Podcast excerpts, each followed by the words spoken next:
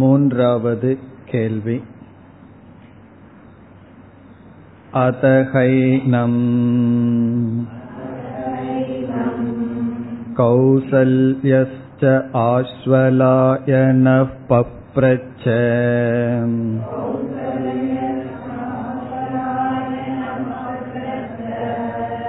भगवन् कुत एष प्राणः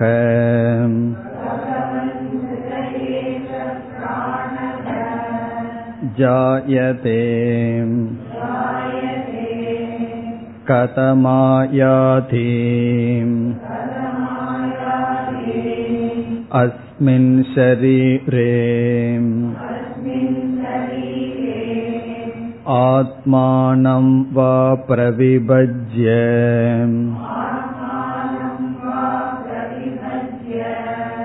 कथं प्रातिष्ठते केन उत्क्रमते कथं बाह्यमभिधत्ते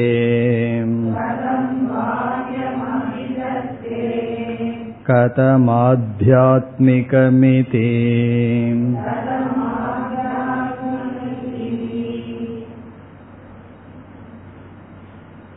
மூன்றாவது கேள்வி பிராண தத்துவத்தை பற்றியது. இதற்கு முன் அமைந்த கேள்வியில் பிராண தத்துவம் கூறப்பட்டு பிராணனுடைய பெருமை பேசப்பட்டது.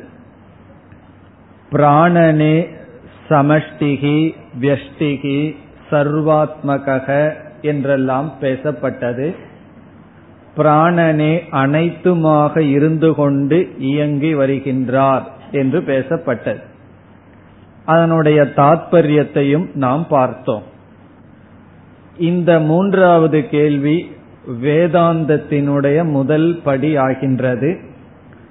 பிறகு நான்காவது கேள்விகளிலிருந்து வேதாந்த கருத்துக்கள் நேரடியாக வரும். வேதாந்தத்திற்குள் நுழைபவர்களுக்கு வாயிலாக இருப்பது என்ன என்றால் யார் வேதாந்தத்திற்குள் அடியெடுத்து வைக்க முடியும் என்றால் யாருடைய மனதில் அனித்தியம் என்ற புத்தி தோன்றுகின்றதோ அவர்கள்தான் இதற்குள் அடியெடுத்து வைக்க முடியும். நிலையற்ற தன்மை எப்பொழுது மனதினால் உணரப்படுகின்றதோ அவ்விதம் இங்கு பிராணனுடைய அனித்தியத்துவம் ஆரம்பத்தில் நமக்கு கிடைக்கின்றது பிராணன் இவ்வளவு பெருமை உடன் கூடியதாக இருந்த போதிலும் இந்த பிராணனானது ஜாயதே பிறக்கின்றது.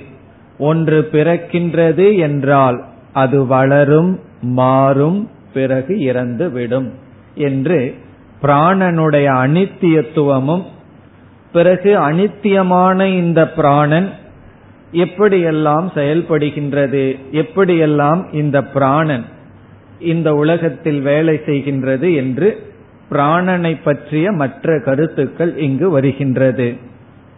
முதல் பகுதியில் நமக்கு பிராணனுடைய அனித்தியத்துவம் வர இருக்கின்றது. இந்த மூன்றாவது கேள்வியை கேட்பவர் ஒருவர். அத ஹ ஏனம் கௌசல்யக ஆஸ்வலாயனக பப்ரச்ச. அதக அத என்றால் இரண்டாவது கேள்வியை கேட்டு ஆசிரியர் பதில் கூறியதற்கு பிறகு ஏனம். ஏனம் என்றால் குரும் பிப்பலாத மகரிஷியை. மகரிஷியிடம் கௌசல்யக என்கின்ற ஆஸ்வலாயனக என்பவர் பப்ரச்ச. கீழ்கண்ட கேள்வியை கேட்டார். இங்கு ஆறு கேள்விகள் அடங்கி இருக்கின்றது. ஒருவருக்கும் ஒரு கேள்விக்கு தான் சந்தர்ப்பம். இருந்தாலும் என்ன செய்கிறார்கள்? அந்த ஒரே மூச்சில் பல கேள்விகளை கேட்டு விடுகிறார்கள். இங்கு ஆறு கேள்விகள். அதில் ஒவ்வொன்றாக இப்பொழுது பார்க்கலாம். பகவன் குதக ஏஷக பிராணக ஜாயதே. பகவன் என்று அழைக்கின்றார் குருவை இறைவா. முதல் கேள்வி எங்கிருந்து பிராணன் தோன்றியது? முதல் கேள்வி எங்கிருந்து பிராணன் தோன்றியது? குதக எங்கிருந்து ஏஷக பிராணக ஜாயதே. இந்த பிராணன் பிறக்கின்றது. இங்கு ஏஷக என்று ஏன் கூறுகிறார்? இரண்டாவது கேள்விக்கான பதிலையும் இந்த சிஷ்யன் கேட்டுக்கொண்டு இருந்துள்ளார். நான் தான் கேள்வி கேட்டேன். நான் ஒருத்தன் தான் கேட்கணும். நீங்கெல்லாம் கேட்க கூடாதுன்னு சொல்வதில்லை. இவர் கேள்வி ஏற்கின்றார் அனைவரும் அதற்கான பதிலையும் கேட்கிறார்கள். ஆகவே இப்பொழுது நாம் பிராணனை பற்றிய விசாரம் செய்தோம். மகிமையை பார்த்தோம். அந்த இப்பொழுது பார்த்த மகிமையை உடைய இந்த பிராணன் குதக. குதக என்றால் யாரிடமிருந்து எதனிடமிருந்து தோன்றுகிறார். இதனுடைய பொருள் என்னவென்றால் கஸ்மாத் உபாதான நிமித்தாத். குதக இஸ் ஈக்வல் டு குதக என்றால் கஸ்மாத் உபாதான நிமித்த காரணத்தினால். எந்த உபாதான எந்த நிமித்த காரணத்தினால் பிராணனானது தோன்றியுள்ளது. எப்பொழுதுமே காரணம் என்று நாம் பேசினால் வேதாந்தத்திற்குள் நம் மனதில் இரண்டு காரணம் ஞாபகத்திற்கு வர வேண்டும். உபாதான காரணம் நிமித்த காரணம். இப்ப முதல் கேள்வி என்ன? குதக என்பதற்கு எந்த உபாதான நிமித்த காரணத்திடமிருந்து இந்த பிராணனானது தோன்றியுள்ளது. இப்படி கேட்பதிலிருந்தே சிஷ்யருக்கு ஒன்று புரிகின்றது. இந்த பிராணன் தோன்றிய வஸ்து ஆகவே இது அழியக்கூடியது நிலையற்றது என்றெல்லாம் புரிந்துள்ளார். இது முதல் கேள்வி. ஆறு கேள்விகளுக்குள் வருகின்ற முதல் பகுதி. இரண்டாவது கதம் ஆயாதி அஸ்மின் சரீரே எப்படி வியஷ்டி பிராணன் உடலுக்குள் புகுந்தது? என்ன காரணத்தினால் பிராணன் உடலுக்குள் புகுந்தது? எப்படி என்றால் கிம் நிமித்தகம் சரீர பிரவேசஸ்ய. இந்த பிராணன் சரீரத்திற்குள் சென்றுள்ளது. நம்மளுடைய உடலுக்குள் பிராணன் புகுந்துள்ளது. வெஷ்டி பிராணன். சமஷ்டி பிராணன்னா வாயு வெளியிருக்கிற தத்துவம். இந்த பிராணன் உள்ளே செல்வதற்கு என்ன காரணம்? அதுதான் இரண்டாவது கேள்வி. எப்படி அல்லது யாது காரணத்தினால் என்ன நிமித்தத்தினால் பிராணனானது உடலுக்குள் புகுந்தது? உடல்னா ஸ்தூல சரீரத்திற்குள் பிரவேசம் செய்தது. இனி மந்திரத்தை பார்த்தால் கதம் ஆயாதி அஸ்மின் ஷரீரே.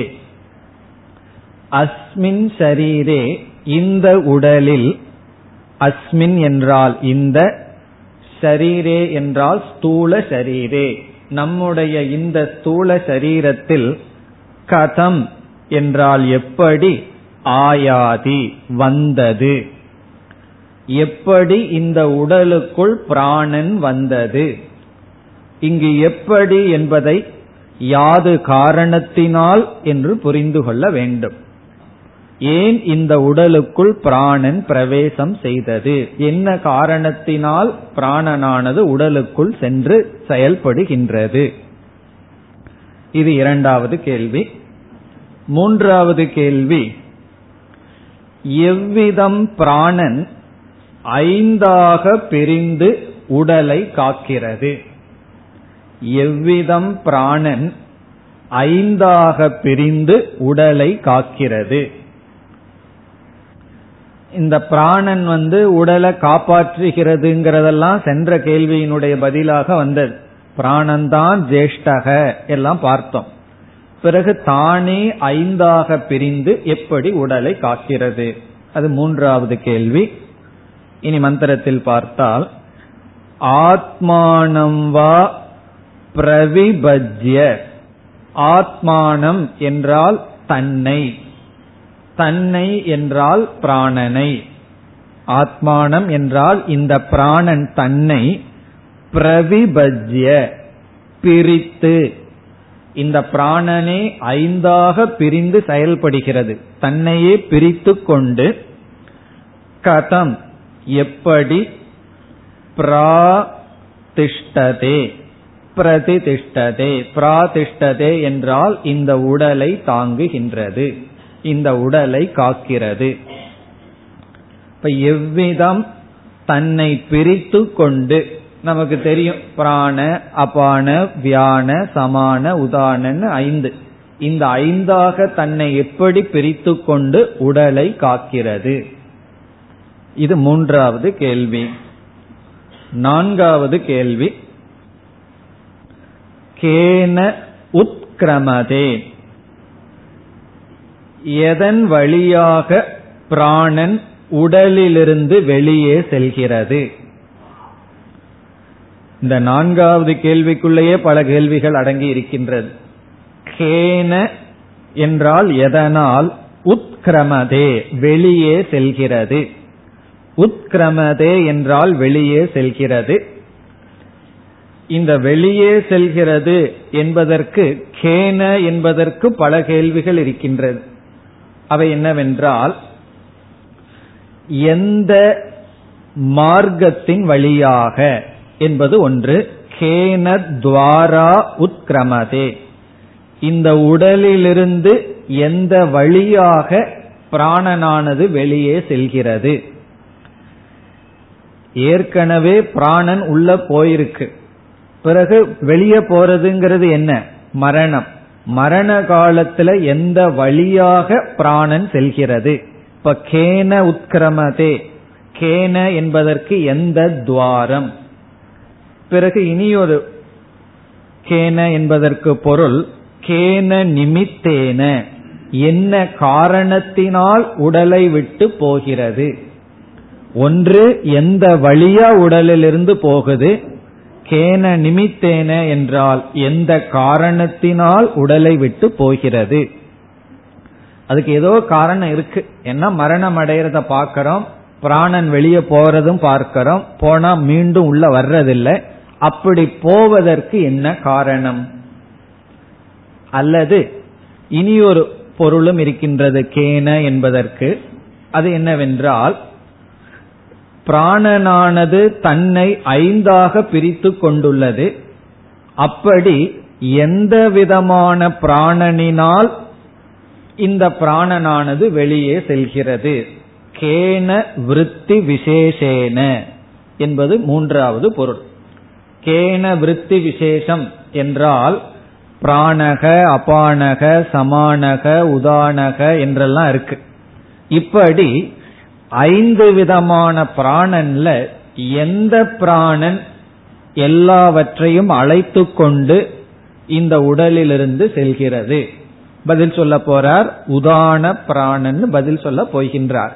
இந்த அஞ்சு பிராணன்ல உதான பிராணன் தான் எல்லாத்தையும் சேகரித்து கொண்டு உடலை விட்டு நீங்குகின்றது. பிறகு வழியும் சொல்ல போற இதெல்லாம் சொல்வதனால ஆசிரியர் இங்கு கேன என்பதற்கு சிஷ்யன் இவ்வளவு பொருள் வைத்திருக்கலாம் என்று புரிந்து கொண்டுள்ளார். இப்ப கேன உத்கிரமதே. இது நான்காவது. கேன உத்கிரமதேக்கு பொதுவாக பார்த்தால் எதன் வழியாக ஏன் உடலை விட்டு பிரிகிறது? இனி ஐந்தாவது கேள்வி. கதம் பாஹ்யம் அபிதத்தே. சமஷ்டி பிராணன் வெளி உலகை எப்படி காக்கிறது? சமஷ்டி பிராணன் பிரபஞ்சத்தை உலகத்தை எப்படி காப்பாற்றுகிறது? சமஷ்டி பிராணக வெளி உலகத்தை எப்படி தாங்குகிறது? மந்திரத்தை பார்த்தால் கதம் எப்படி பாஹ்யம்? பாஹ்யம் என்றால் பாஹ்ய பிரபஞ்சம். அதிதெய்வம். பாஹ்யம் என்றால் அதிதெய்வம் வெளி உலகம். வெளி உலகத்தை அபிதத்தே என்றால் தாரயதி காப்பாற்றுகிறது. அபிதத்தே என்றால் காப்பாற்றுகின்றது. வெளி உலகத்தை எப்படி காப்பாற்றுகின்றது? எந்தெந்த ரூபமாக எந்தெந்த தேவதைகளாக இருந்து கொண்டு வெளி உலகை காக்கிறது? இனி ஆறாவது கேள்வி. வியஷ்டி பிராணன் உடலை எப்படி காக்கிறது? வியஷ்டி பிராணன் உடலை எப்படி காப்பாற்றுகின்றது? உடலுக்குள்ள என்னென்னலாம் செய்து நம்மை காப்பாற்றிக் கொண்டு வருகிறது? சமஷ்டி பிராணன் எப்படியெல்லாம் வெளியே காப்பாத்துது? வெஷ்டி பிராணன் வெஷ்டி பிராணன்னா நம்முடைய மூச்சு காற்று இந்த ஐந்து விதமான பிரிந்த பிராணன் எப்படியெல்லாம் இந்த உடலை எந்த இடத்தில் இருந்து கொண்டு காப்பாற்றுகின்றது? மந்திரத்தை பார்த்தால் கதம் அத்தியாத்மமிதி. அத்தியாத்மம் என்றால் இங்கு உடல். கதம் எப்படி அத்தியாத்மம் உடலை காக்கிறது. உடலை காக்கிறதுன்னு சொல்லும் போதே வெஷ்டி பிராணன். இந்த ஐந்து பிராணன்களும் உடலில் எந்த எந்த ஸ்தானத்தில் இருந்து உடலை பாதுகாக்கின்றது. இவைகளெல்லாம் தான் கேள்விகள். ஒரு சந்தர்ப்பம் கொடுக்கப்பட்டது கேள்வி கேட்கலாம் நீங்கன்னு சொல்லி ஒரே மூச்சில் என்ன பண்ணிட்டார்? ஆறு கேள்வியை கேட்டுட்டார். இதுல வந்து வேதாந்தத்துக்கு மிக அருகில் இருப்பது முதல் பிறகு இரண்டாவது கேள்வியும் பதிலும். இந்த ஆறு கேள்வி இதி பப்ரச்ச இவ்விதம் கேள்விகளை கேட்டார். இனி ஆசிரியர் என்ன செய்கின்றார்? வரிசையாக பதில் கூறுகின்றார். அடுத்த இரண்டாவது மந்திரம். तस्मै सहोवाच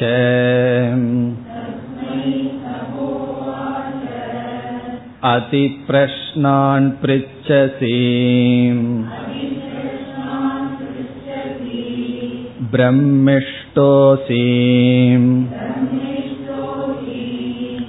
इति तस्मात्तेऽहं ब्रवीमि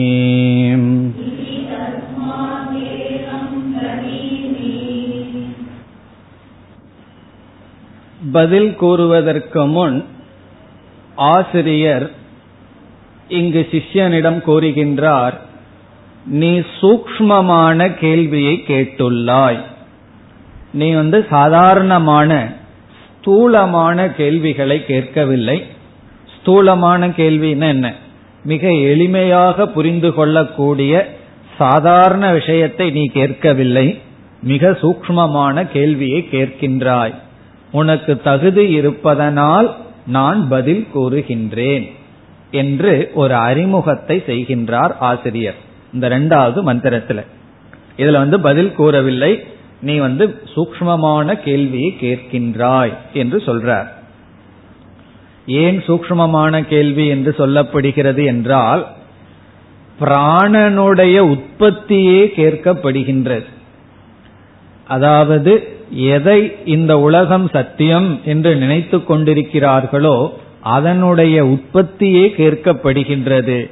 அது மிக மிக சூக்மமானது அது உற்பத்திக்கு போகணும்னா பரபிரம்மத்திடம் செல்ல வேண்டும். ஆகவே சூக்மமான கேள்வியை கேட்கின்றாய்.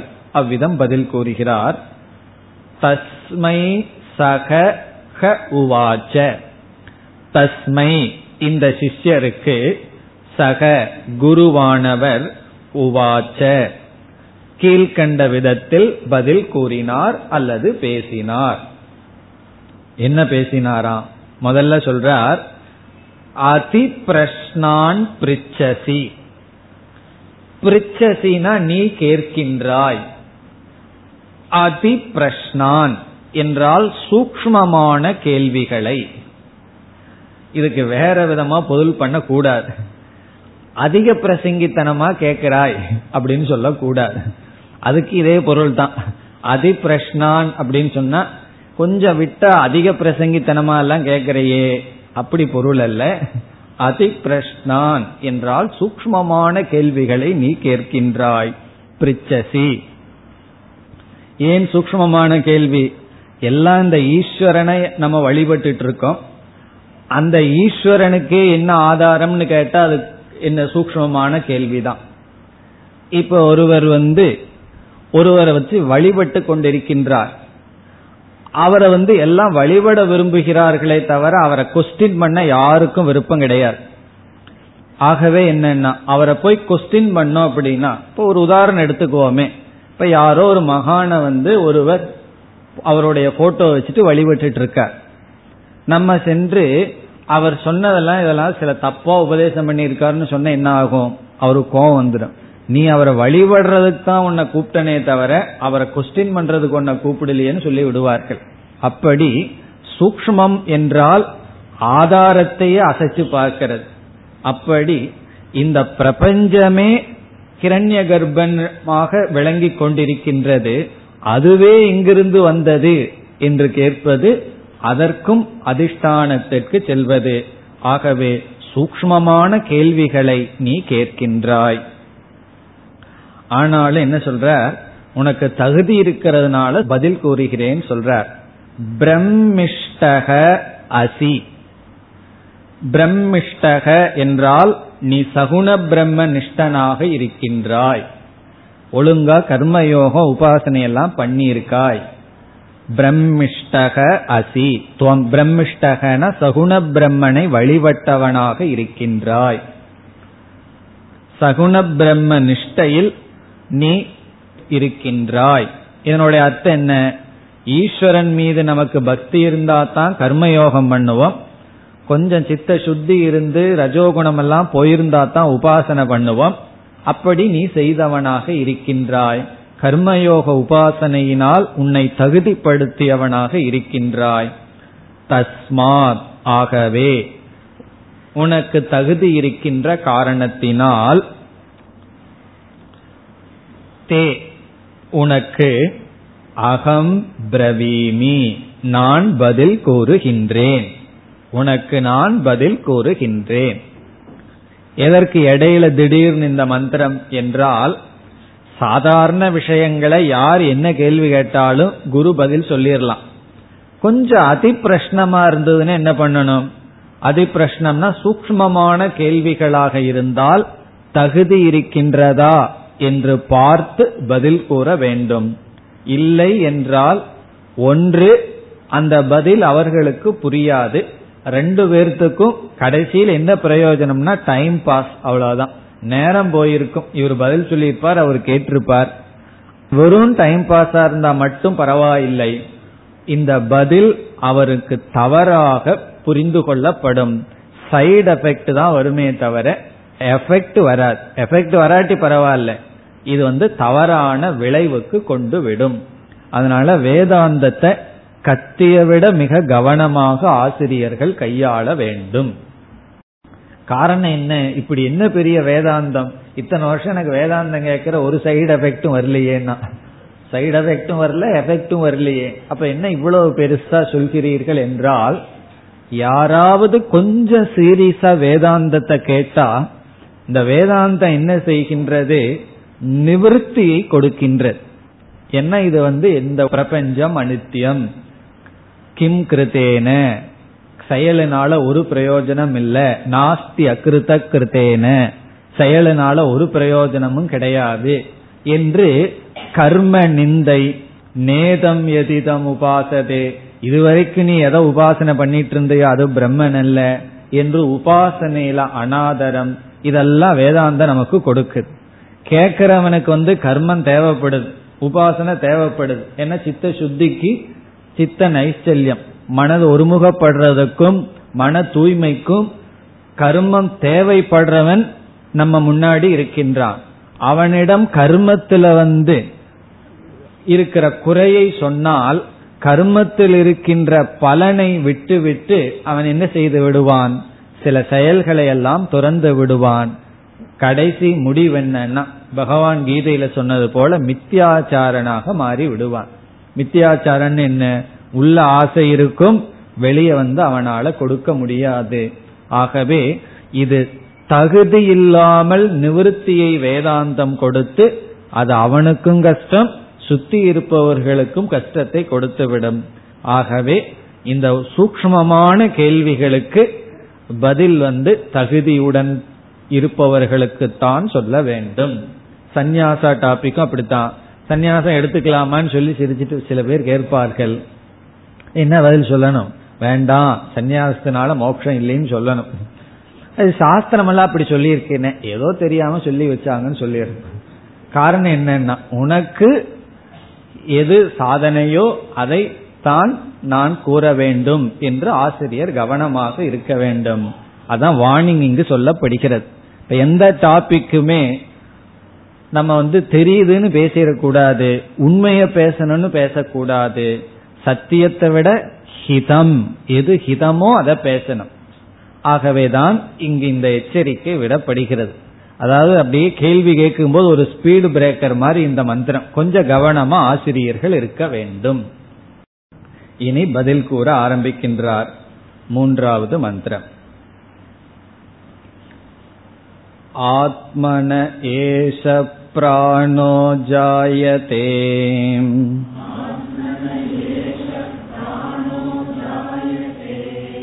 यतैषा पुरुषे छायाम् एतस्मिनेतत् आततम् मनोकृतेन आयाति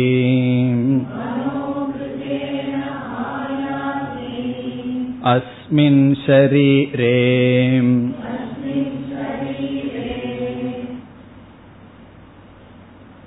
இங்கு கேட்கப்பட்ட அனைத்து கேள்விகளுக்குள்ளும் முதல் இரண்டு கேள்விகள்தான் அதி பிரஷ்னக மிக மிக சூக்மமான கேள்வி ஆனால் இங்கு பிப்பலாதர் இந்த மூன்றாவது மந்திரத்திலேயே முதல் இரண்டு கேள்விக்கான பதிலை கூறி விடுகின்றார் இப்ப இந்த மூன்றாவது மந்திரத்தில் முதல் இரண்டு கேள்விக்கான பதில் வருகின்றது.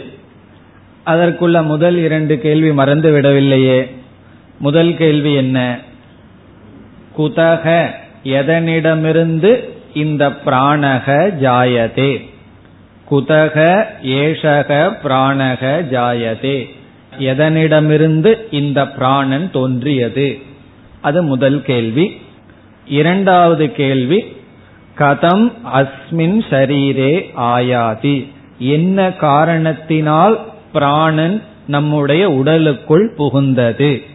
இந்த இரண்டு கேள்விக்கான பதில் மூன்றாவது மந்திரத்தில் இருக்கின்றது. மிக சுருக்கமாக பதில் கோருகின்றார். இனி முதல் கேள்விக்கான பதிலை நேரடியாக ஆசிரியர் கூறுகின்றார். என்ன பதில்?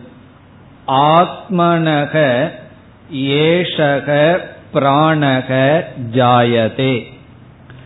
ஆத்மாவிடமிருந்து இங்கு ஆத்மா என்றால் பரபிரம்ம பிரம்ம தத்துவம். ஆத்மாவிடமிருந்து ஏஷக பிராணக ஜாயதே. இந்த பிராணன் தோன்றியுள்ளது. தஸ்மாத்வா ஏதஸ்மாத் ஆத்மன ஆகாச சம்பூதக என்று சொல்லப்பட்டது போல் அந்த ஆத்மனக ஆகாச சம்பூதக என்று அனைத்தும் ஆத்மாவிடம் அல்லது பரபிரம்மத்திடமிருந்து தோன்றியுள்ளது. இதுதான் பதில். அப்ப இங்கு காரணம் என்ன? அனைத்துக்கும் காரணம் என்ன? என்றால் ஆத்ம தத்துவம். ஆத்மாவிடமிருந்து பிராணன் தோன்றியுள்ளது என்றால் இங்கு நாம் ஒன்றை பார்த்தோம். குதக என்ற சொல்லுக்கு கஸ்மாத் உபாதான நிமித்த காரணாத்னு பார்த்தோம். இந்த பிராணனுக்கு உபாதான காரணம் என்ன? இந்த பிராணனுக்கு நிமித்த காரணம் என்ன என்று. இங்கு ஆசிரியர் இந்த இரண்டுக்கும் சேர்ந்து ஆத்மாவை சொல்கின்றார். அல்லது பிரம்மத்தை கூறுகின்றார். ஆத்மா உபாதான காரணம் ஆத்மா நிமித்த காரணம். இப்ப நிமித்த உபாதான காரணமாக இருக்கின்ற பிரம்ம தத்துவம் அல்லது ஆத்ம தத்துவத்திடமிருந்து இந்த பிராணனானது தோன்றியுள்ளது. இதிலிருந்து ஒன்று தோன்றியுள்ளது என்றால் பொதுவாக சாதாரண நம்முடைய அனுபவத்தில் காரணமாக இருப்பது எந்த விதமான மாற்றத்தையும் அடையாமல் விகாரத்தையும் அடையாமல் ஒரு காரியத்தை தோற்றி வைக்க முடியாது. ஏதாவது ஒரு மாற்றத்தை அடைந்துதான் காரியத்தை உற்பத்தி செய்ய முடியும். அப்படி என்றால் இங்கு பிராணனானது உற்பத்தி ஆகியிருக்கின்றது. நாம பிராணங்கிற இடத்துல சர்வம்னு புரிந்து கொள்ளலாம். அனைத்தும் உற்பத்தி ஆயுள்ளது. காரணம் என்ன? பிராணனிடமிருந்து அனைத்தும் வந்தது. அனைத்தும் வந்த பிராணனே ஆத்மாவிடம் வந்தது என்றால் ஆத்மா அனைத்துக்கும் காரணம். இப்ப அனைத்துக்கும் காரணமாக இருக்கின்ற ஆத்மா மாற்றத்தை அடையாமல் விகாரத்தை அடையாமல் கண்டிப்பாக ஒன்றை உற்பத்தி செய்ய முடியாது. ஆகவே கேட்கின்ற சிஷ்யன் என்ன நினைக்கலாம்? இந்த ஆத்மா ஏதோ ஒரு மாற்றத்தை அடைந்து அனைத்தையும் தோன்றியுள்ளது.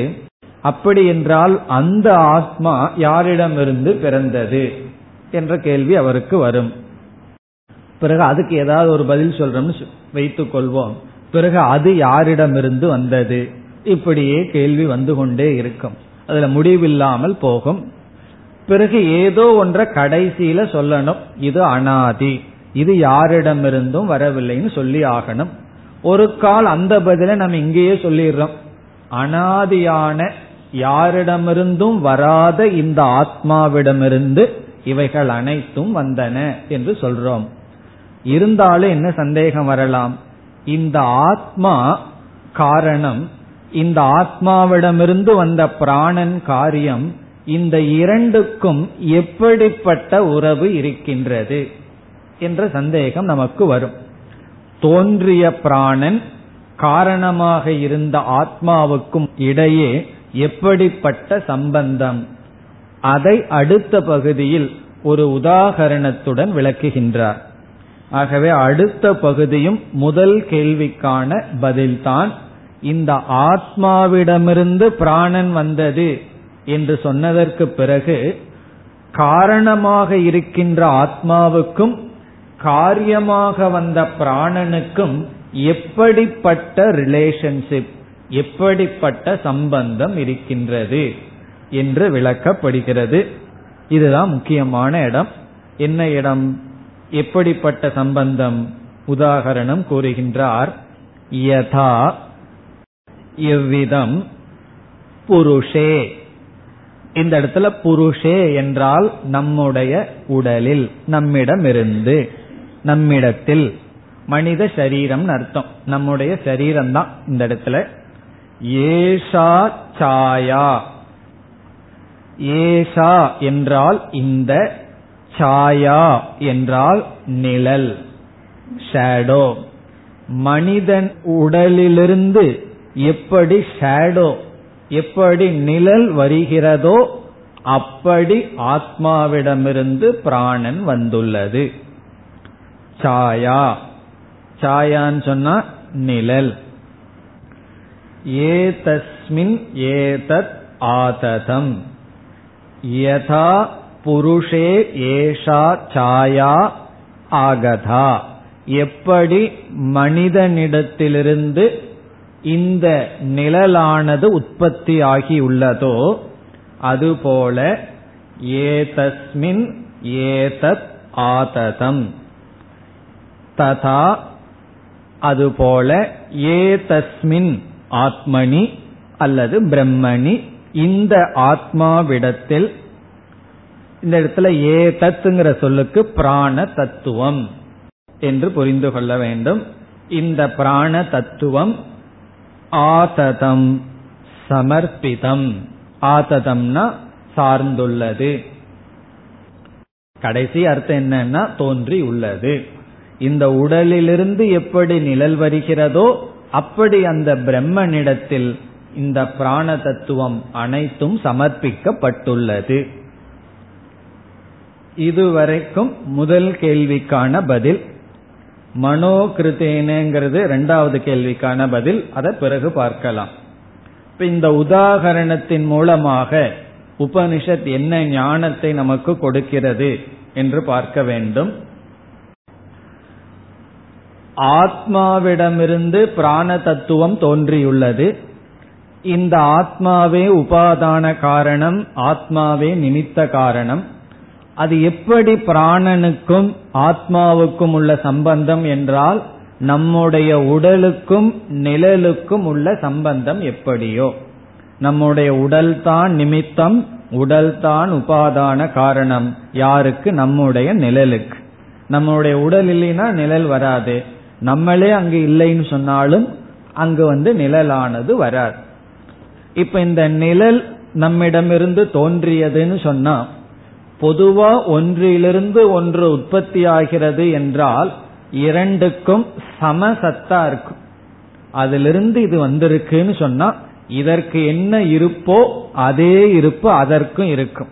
பொதுவாக களிமண்ணிலிருந்து பானை செய்தேன்னு சொன்னா களிமண்ணுக்கு என்ன சத்தா இருக்கோ அதே சத்தா தான் பானைக்கு இருக்கு.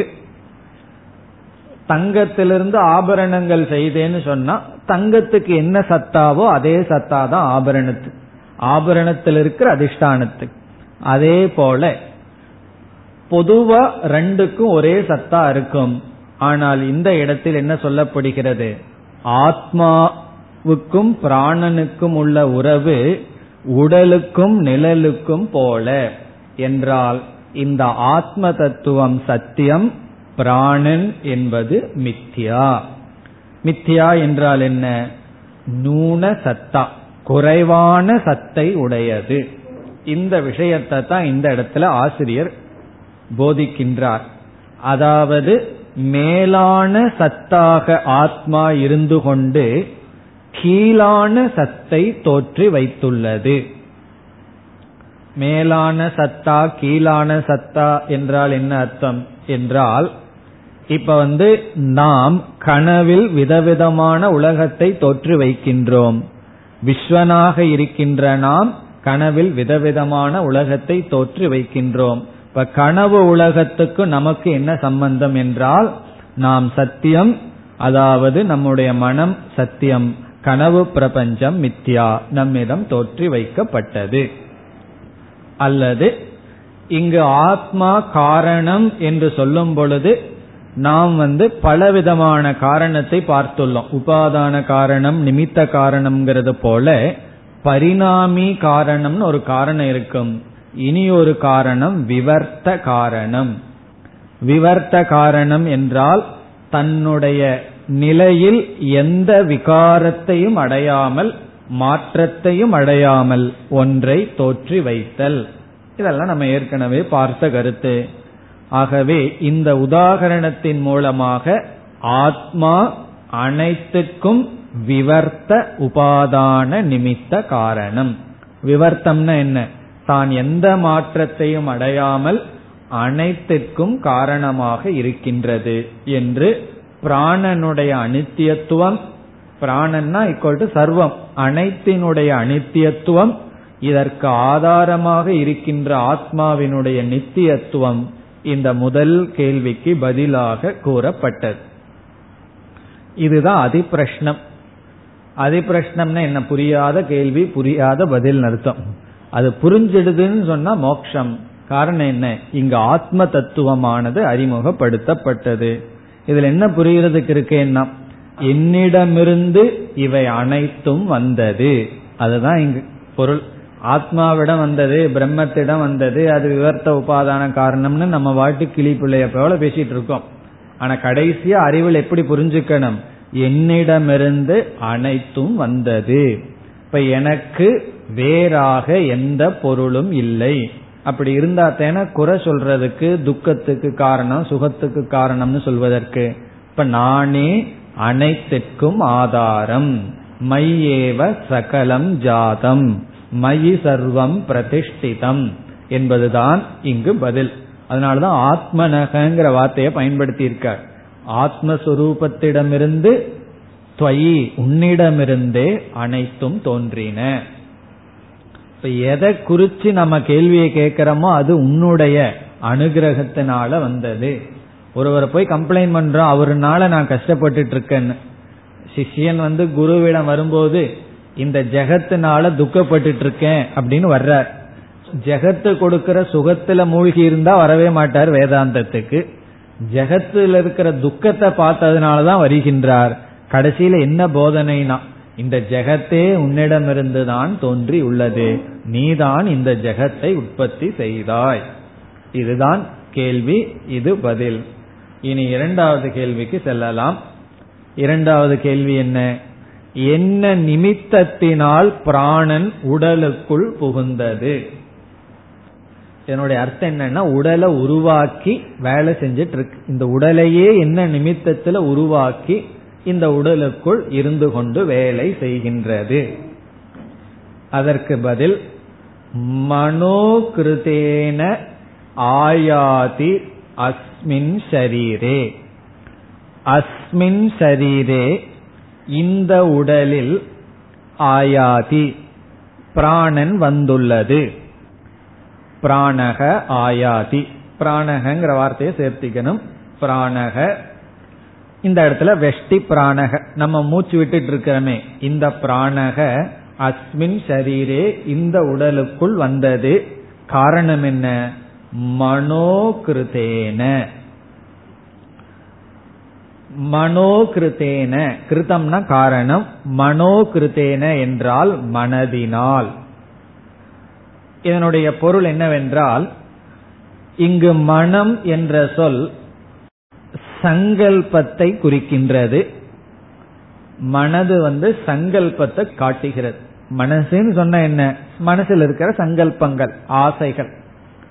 சங்கல்பம் விதவிதமா நினைக்கிறது. இந்த சங்கல்பம் எதை காட்டுகிறது என்றால் காமத்தை குறிப்பிடுகின்றது. இப்படியா அப்படியான்னு நினைக்க நினைக்க என்ன ஆகும் சங்கல்பம்? காமமாக மாறுகின்றது. சங்கல்பத்திலிருந்து ஆசையானது உருவாகின்றது. காமத்தே ஜானாமி. காமத்தை பார்த்து ஒருத்தர் சொல்றார் நம்ம ஆசைய பார்த்து உன்னை பத்தி எனக்கு தெரியும் நீ சங்கல்பத்திலிருந்து உதித்துள்ளாய் அப்படின்னு சொல்றார்.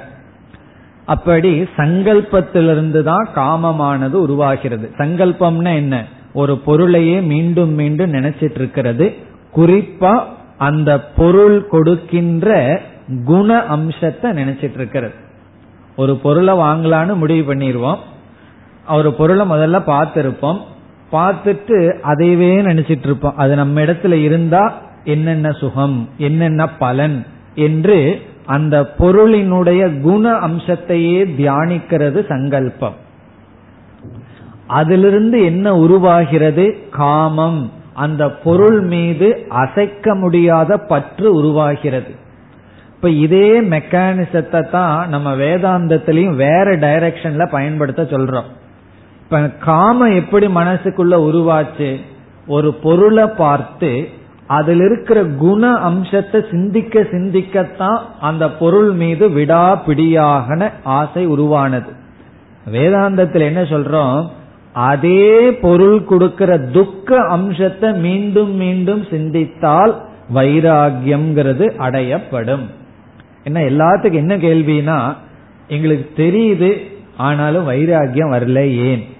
வைராகியம் வரல அது தெரியுது வைராகியம் வந்தா நல்லா இருக்குன்னு தெரியுது. இந்த பொருள்கள்ல எல்லாம் தோஷம் இருக்குன்னு தெரியுது. ஆனா வைராகியம் ஏன் வரவில்லை? இதுதான் கேள்வி. காம எப்படி வந்ததுங்கிற ரூட்டை பார்த்து அதுக்கு ஆப்போசிட் ரூட்ல போனோம்னா வைராகியம் வரும். இப்ப காம எப்படி வந்தது என்றால் ஒரு பொருளில் இருக்கின்ற குண அம்சத்தை சங்கல்பம் செய்வதனால். அதே பொருளில் இருக்கின்ற இனியொரு அம்சத்தை துக்க அம்சத்தை சங்கல்பம் பண்ணினால் நமக்கு வைராகியம் கிடைக்கும். அது இங்க சைடு டாபிக் இப்ப இங்க என்ன டாபிக்னு சொன்னா திடீர்னு வைராகியத்துக்குள்ள போயிட்டோம். இங்க என்ன டாபிக்னு சொன்னா மனம் சங்கல்பத்தை காட்டுகிறது. சங்கல்பம் காமத்தை காட்டுகின்றது. காமம் ஆசைப்பட்டவன் சும்மா உட்கார்ந்துருப்பானா? அவன் சும்மா இருக்க மாட்டான்.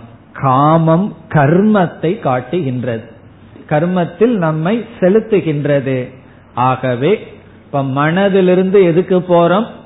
மனதிலிருந்து சங்கல்பம் மனதிலிருந்து சங்கல்பத்தை புரிஞ்சுக்கிறோம். சங்கல்பத்திலிருந்து காமம் காமத்திலிருந்து கர்ம. ஆகவே இங்க என்ன பதில்னு சொன்னா ஆசிரியர் மனோகிருத்தேன மனதினால்னு சொல்றார். இங்கு பதில் கர்மத்தினால். உன்னுடைய கர்ம வினையினால பிராணன் சரீரத்திற்குள் சென்றுள்ளது. இப்ப பதில் என்னன்னா கர்மனா. கர்மத்தினால் பிராணனானது சரீரத்திற்குள் சென்றுள்ளது. இப்ப கர்மத்தினால்னு சொல்லப்படவில்லையே மனசினால தானே சொல்லப்பட்டிருக்குன்னா. மனசிலிருந்து நம்ம கர்மத்துக்கு இந்த படியில வர்றோம். இத வந்து லட்சித லட்சணம் என்று சொல்லப்படும். லட்சித லட்சணா என்று சொல்வார்கள். ஒன்று இனி ஒன்ன காட்டுது இனி ஒன்று இனி ஒன்ன காட்டுது. அப்படி அந்த லட்சணையில கடைசியா எங்க வர்றோம்? கர்மத்துக்கு வருகின்றோம். இப்ப மைண்ட் இஸ் ஈக்வல் டு சங்கல்பம். சங்கல்பம்ங்கிறது காமம்.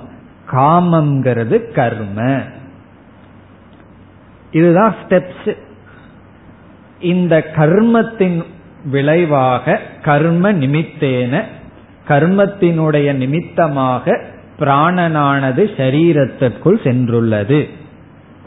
பிறகு இனி ஒரு கேள்வியும் பிறகு கேட்கப்பட்டது. கேன உட்கிரமதே ஏன் வெளியே போகுதுன்னா அதுக்கு இதே பதில் தான் கர்மத்தினாலதான் வெளியே போகுது. கர்மத்தினால உள்ள வந்தது கர்மத்தினால வெளியே போகிறது. சில பேர் கர்மம்ங்கிறதுக்கு அசுத்தமான அர்த்தத்தை அடிச்சுக்குவாங்க. கர்ம கர்மம்னு தலையில் அடிச்சுக்குவார்கள். அது கர்மன்னா ஏதோ ஒரு கஷ்டம்னு நினைத்து கொள்வார்கள். அது கர்ம கர்மத்தினால தலையில் அடிக்கிறதும் கர்மந்தான். பிராணம் வெளியே போறதும் கர்மந்தான். உள்ள வர்றதும் கர்மந்தான். கர்ம என்றால் இங்கேயும் ஒரு லட்சணம் இருக்கு. கர்ம பலன். பொதுவா கர்மம்னா செயல் அர்த்தம். இங்க செயலினுடைய பலன் பாப புண்ணியம். இப்ப கடைசியில என்ன அர்த்தம்னா பாப புண்ணியம்ங்கிறது அர்த்தம். ஆனா ஆசிரியர் வந்து எவ்வளவு பின்னாடி வச்சிருக்கார்? ஏன் இப்படி சொல்றாருன்னா இவருக்கு தெரியும் ஸ்டூடெண்ட் எல்லாம் ரொம்ப இன்டெலிஜென்ட் நேரடியா சொல்ல வேண்டியதில்லை இப்படி சொன்னாவே அவர்கள் வந்து அந்த பாவ புண்ணியத்துக்கு வந்து விடுவார்கள். இப்ப மனோகிருத்தேன. இங்கேயும் மனகிருத்தேனன்னு வர வேண்டும். மனோகிருத்தேனங்கிறது உபனிஷத்தினுடைய யூசேஜ் மனோகிருத்தேன ஆயாதி அஸ்மின் ஷரீரே. இப்ப இந்த உடல்ல பிராணன் வேலை செய்யறதுக்கு காரணம் நம்முடைய பாப புண்ணியங்கள். பாப புண்ணியம் வந்து ஜீவனை வந்து இந்த உடலை உருவாக்கி இந்த உடலுக்குள் இருக்க வைக்கின்றது.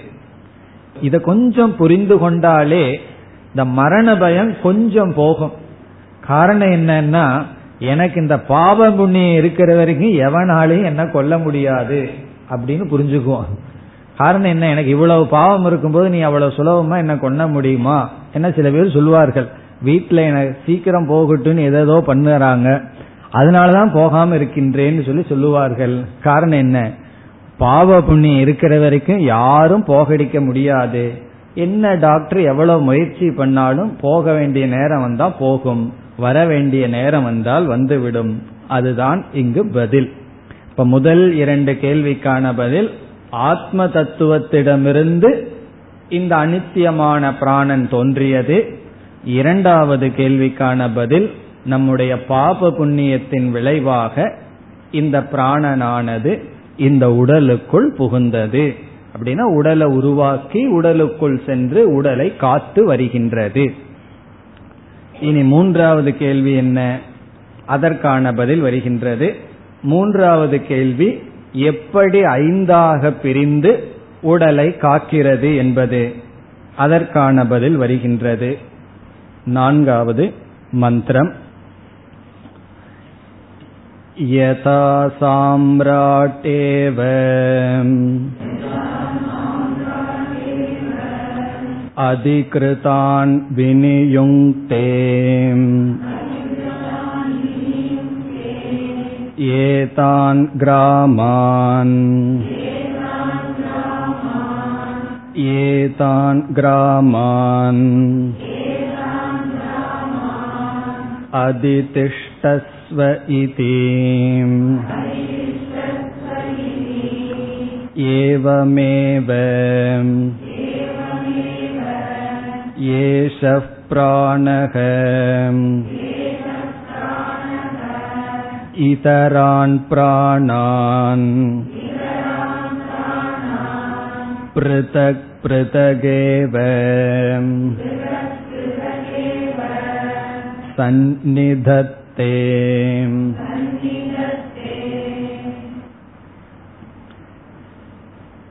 நான்காவது மந்திரத்திலிருந்து ஆறாவது மந்திரம் வரை நான்கு ஐந்து ஆறு இந்த மூன்று மந்திரங்களில் மூன்றாவது கேள்விக்கான பதில் வருகின்றது நான்கு ஐந்து ஆறு. இதில் மூன்றாவது கேள்விக்கான பதில். மூன்றாவது கேள்வி என்னவென்றால் எப்படி ஐந்தாக பிரிந்து இந்த உடலை காக்கின்றது? அதாவது பிராணன் என்ற தத்துவம் ஐந்தாக செயல்படுகிறது. என்று நாம் படித்துள்ளோம். இந்த ஐந்து பிராணனும் உடலில் எந்த எந்த ஸ்தானத்திலிருந்து எப்படி இந்த உடலை பாதுகாக்கின்றது? இந்த ஐந்து பிராணனுடைய ஸ்தானம் ஐந்து பிராணனுடைய கிருதிகி பங்கன் என்ன என்பதுதான் கேள்வி. ஒவ்வொரு பிராணனும் எந்தெந்த இடத்துல இருக்கு? அதை நம்ம அதிகமா பார்க்க மாட்டோம். வேதாந்தத்துல பார்க்கும்போது அஞ்சு பிராணன்னு சொல்லி விட்டுருவோம். மற்ற இந்திரியங்களுக்கு தான் கோலகம்னு எல்லாம் பார்ப்போம். ஏன்னா கண்ணுக்கு முன்னாடி நல்லா தெரியுது. கண்ணினுடைய கோலகம் என்னன்னா கண்ணு தான் காதனுடைய கோலகம் என்னன்னா காது தான் நமக்கு தெரியும். பிராணனுக்கு பொதுவா பார்ப்பதில்லை. அது இங்கு கூறப்படுகிறது. ஒவ்வொரு பிராணனும் சரீரத்துல எந்த அங்கத்திலிருந்து என்ன காரியத்தை செய்கிறது. இப்ப இருக்கிறது பிராணன்னு ஒரே சக்தி தான் ஒரே பவர் அதுதான் தன்னுடைய சக்தியையே ஐந்தாக பிரித்து அந்தந்த இடத்திலிருந்து அந்தந்த காரியத்தை செய்கிறது. அதற்கு இந்த நான்காவது மந்திரத்தில் உதாகரணம் கொடுக்கப்படுகின்றது இந்த முழு மந்திரமே எக்ஸாம்பிள் உதாகரணம் தான். இதுபோல பிராணன் வந்து தனித்தனியாக இருந்து தன்னுடைய செயலை செய்கிறது. இங்கு உதாகரணம் என்ன என்றால் ஒரு நாட்டில ராஜாவுக்கு தான் பவர் அந்த ராஜாவுக்கு தான் எல்லா சக்தியும் இருக்கு எல்லா பவர் இருக்கு. ஆனா அவர் என்ன பண்றார்? அந்த ராஜாவே எல்லா வேலையும் பார்க்க முடியாது. எல்லா கிராமத்திலையும் போய் எல்லா விதமான கண்காணிப்பையும் அவர் செய்ய முடியாது. உடனே இந்த ராஜா என்ன பண்றார்? சில பேர்த்த அழைத்து நீ இந்த ஏரியாவில் போய் அதை பாதுகாத்து கொண்டிரு. நீ இங்கு செல் நீ இங்கு செல்னு தனக்கு கீழே மந்திரிகளை எல்லாம் அனுப்பி வைக்கிறார். பிறகு இந்த ராஜா என்ன பண்ணுவார்? தானும் ஒரு இடத்த எடுத்துக்குவார். இப்ப பிரைம் மினிஸ்டர் என்ன பண்ணுவார்? பல விதமான செயல்களுக்கு ஒவ்வொரு மினிஸ்டரை போடுவார். தனக்குன்னு ஒரு ஒரு பொசிஷனை எடுத்துக்குவார். இதை நான் பார்த்து கொள்கின்றேன். மீதி எல்லாம் நீங்கள் பார்த்து கொள்ளுங்கள்னு சொல்லுவார். அப்படி இந்த பிராணசக்தி என்ன செய்கிறதா? தானே பிரிந்து நீங்கள்லாம் இந்தந்த இடத்திலிருந்து இந்தந்த காரியத்தை செய்து வாருங்கள் அப்படின்னு சொல்கின்றதாம். அந்த உதாகரணம் இங்கு கொடுக்கப்படுகின்றது. இது எக்ஸாம்பிள் சுலபமானது தான். யதா சாம்ராடேவ. எப்படி ராஜா? அதிகிருதான் வினியுங்தே அதிகிருதான் என்றால் மந்திரி முதலிய அதிகாரிகளை. அதிகிருத்தான்னா அதிகாரிகளை வினியுங்தே வினியுங்தே என்றால் அப்பாயிண்ட் பண்ற ஒவ்வொரு இடத்தில் அவர் பொருத்துகின்றார். அது எப்படி பொருத்துகிறார்னே உபனிஷத் சொல்லி காட்டுகிறது. வினியுங்தேன்னு சொன்னா அவங்க அவங்களுக்கு அந்தந்த தகுதியை கொடுக்கின்றார் பொருத்துகின்றார். எப்படி? ஏதான் கிராமான் ஏதான் கிராமான் அது திஷ்டஸ்வ இந்த கிராமத்தை நீ எடுத்துக்கொள். இந்த கிராமத்தை நீ எடுத்துக்கொள். அல்லது நீ பாதுகாப்பாயாக என்று. திருப்பி திருப்பி சொல்றது காரணம் என்ன? எல்லாத்திட்டையும் சொல்றாராம். நீ இந்த கிராமத்துக்கு போ நீ இந்த கிராமத்துக்கு போ. அதை நீ பாதுகாத்துக்கொள். அந்த ஸ்தானத்திலிருந்து இந்த காரியத்தை நீ செய். இப்ப ஏதான் இந்த கிராமங்களை ஏதான் கிராமான் இந்த கிராமங்களை அதிதிஷ்டஸ்வ என்றால் பாதுகாப்பாயாக. இது ஏவம் ஏவ இவ்விதத்திலேயே. ஏஷக பிராணக. இது இதுவரைக்கும் உதாகரணம். இந்த விதத்திலேயே ஏஷக பிராணக. இந்த பிராணனானது இதரான் பிராணான். இதரான் பிராணான்னா மற்ற பிராணன்களை. மற்ற பிராணன்னா யாரு? பிராணக அபானக வியானக சமானக உதானக. இதெல்லாம் நமக்கு தெரியும். அப்படி இதரான் பிராணான் மற்ற பிராணன்களை பிருதக் பிருதக் ஏவ. தனித்தனியாக. ஒரே இடத்துல ரெண்டு பேர்த்த போட்ட என்ன ஆயிரும்? அவங்களுக்குள்ள ஃபைட் வந்துடும் ஒரே கிராமத்துல ரெண்டு மினிஸ்டர் போட்ட என்ன ஆகும்? அவர் நான் தான் பார்ப்பேன் நான் தான் பார்ப்பேன். இல்ல நீ பாத்துக்கோ நீ பாத்துக்கோன்னு யாரும் பார்க்க மாட்டார்கள். ஆகவே என்ன தனித்தனியா போடணும். இவருடைய ஏரியாக்குள்ள நீ போகாத இவருடைய ஏரியாக்குள்ள நீ போகாதன்னு தனித்தனியா பிரிச்சு போடணும். இப்ப பிருத்தக் பிருத்தக் ஏவ சந்நிதத்தே. சந்நிதத்தேன்னா வினியுங்தே. அவர் பொருத்தி வைக்கின்றார். இப்ப ஒரு பிராண தத்துவம் தன்னுடைய மற்ற பிராண சக்திகளை மற்ற இடங்களில் சென்று அதை நீ பார்த்து கொள்வாயாக என்று சொல்லப்படுகிறது. இனி அடுத்த ரெண்டு மந்திரத்தில் என்ன வர இருக்கின்றது? இந்த அஞ்சு பிராணன் நம்முடைய சரீரத்துல எந்த ஸ்தானத்துல இருந்து என்ன காரியத்தை செய்கிறார்கள்? இப்ப பஞ்ச பிராணன் இந்த உடல் இருக்கிற ஸ்தானம் அவைகளினுடைய செயல் கூறப்படுகிறது. அதுதான் மூன்றாவது கேள்விக்கான பதில். ஆத்மானம் வா பிரவிபஜ்ய கதம். இந்த ஆத்மா தன்னையே ஐந்தாக பிரித்து கொண்டு பிராதிஷ்டதே. எப்படி உடலை காக்கின்றது? அதற்கு பதில் அடுத்த இரண்டு மந்திரங்களில். அடுத்த வகுப்பில் பார்ப்போம். ஓம் போர் நமத போர்